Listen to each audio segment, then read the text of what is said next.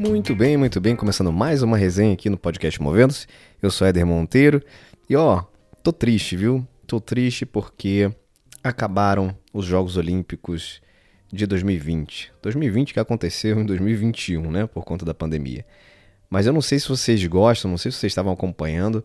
Eu tava tentando acompanhar ao máximo, apesar do horário complicado, né? Porque acontecendo lá em Tóquio, no Japão, a maioria dos esportes, a maioria das modalidades aconteciam de madrugada. Então tá meio difícil conciliar essa agenda aí para assistir a tudo que a gente gostaria de assistir. Mas eu adoro Olimpíadas, eu adoro esporte como um todo. E o esporte é um negócio que nos ensina demais, né? Cara, como a gente consegue tirar lição com o esporte, né? Lição de superação, lição de ética, lição de coragem, lição de garra, enfim. O que não falta é lição para a gente tirar do esporte. E de tudo que eu acompanhei aí durante esse período das Olimpíadas de Tóquio, o que mais me chamou a atenção positivamente, assim, uma cena que realmente ficou marcada, não só para mim, mas para muita gente que acompanhou essa edição dos Jogos Olímpicos, foi uma medalha de ouro dividida entre dois atletas do salto em altura que resolveram finalizar a disputa com um empate. Algo, inclusive, que não acontecia no atletismo em Jogos Olímpicos desde 1912. Desde 1912 não havia uma medalha de ouro dividida, não havia um empate no primeiro lugar no atletismo. Isso aconteceu com um atleta do Catar e um atleta da Itália, o atleta do Catar chamado Mutaz Basrin e o atleta italiano Gianmarco Tamberi. Eles estavam disputando a prova de salto em altura, uma prova que já estava durando aí mais de duas horas. Eles estavam empatados no placar, restaram apenas eles dois e ambos conseguiram saltar até 2,37 metros. E 37. Uh, os dois atingiram essa marca. E aí você tem três tentativas para superar essa marca. Né? Então, eles colocaram lá 2,39 como a meta seguinte a ser superada, e cada um tinha então três tentativas para bater essa meta aí de, de 2,39. Os dois não conseguiram, então foram três tentativas para cada um e as três tentativas falharam. E aí, como estava empatado, eles poderiam continuar seguindo na tentativa de bater essa meta aí de 2,39 e quem, quem conseguisse, enfim, ganharia a medalha de ouro. E aí, quando o juiz ele ia é, conceder mais uma tentativa para esse desempate, o Mutaz, que é o atleta do Qatar, perguntou: a gente pode ter dois ouros? E o juiz acenou positivamente com a cabeça.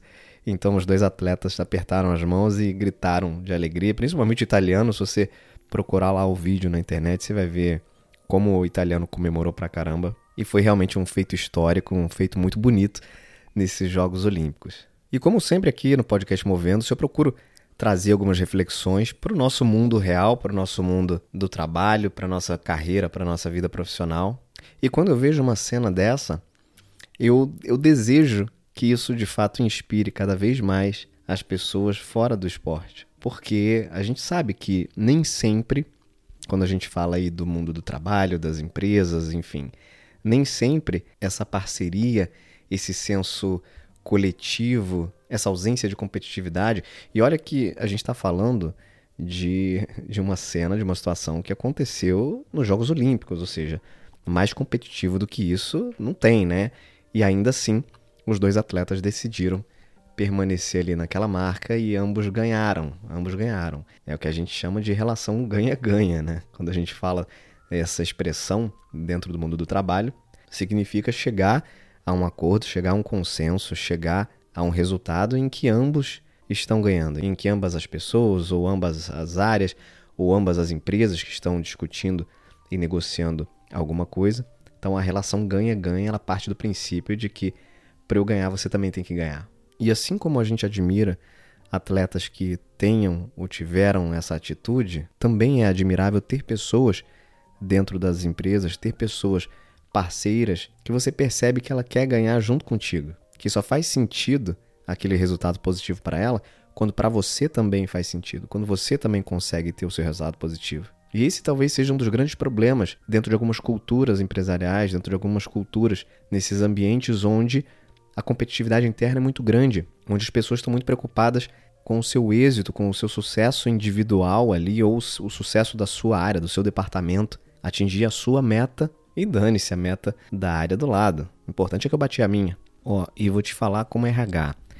o que é mais valorizado, o que a gente mais precisa dentro das empresas são de pessoas que sabem dividir o ouro. E é exatamente esse tipo de característica de comportamento que define quem é quem. E sem nenhuma dúvida, aqueles que estão dispostos a dividir serão sempre os mais valorizados. Fechado? Como sempre, não deixa de seguir lá o Instagram do Movendo-se, arroba Movendo-se, tudo junto, sem hífen. Segue lá também na sua plataforma de áudio de preferência, Spotify, Deezer, Apple, enfim. Marca lá, segue, avalia o podcast e a gente se conecta em breve. Eu vou ficando por aqui. Beijos e abraços. Até mais.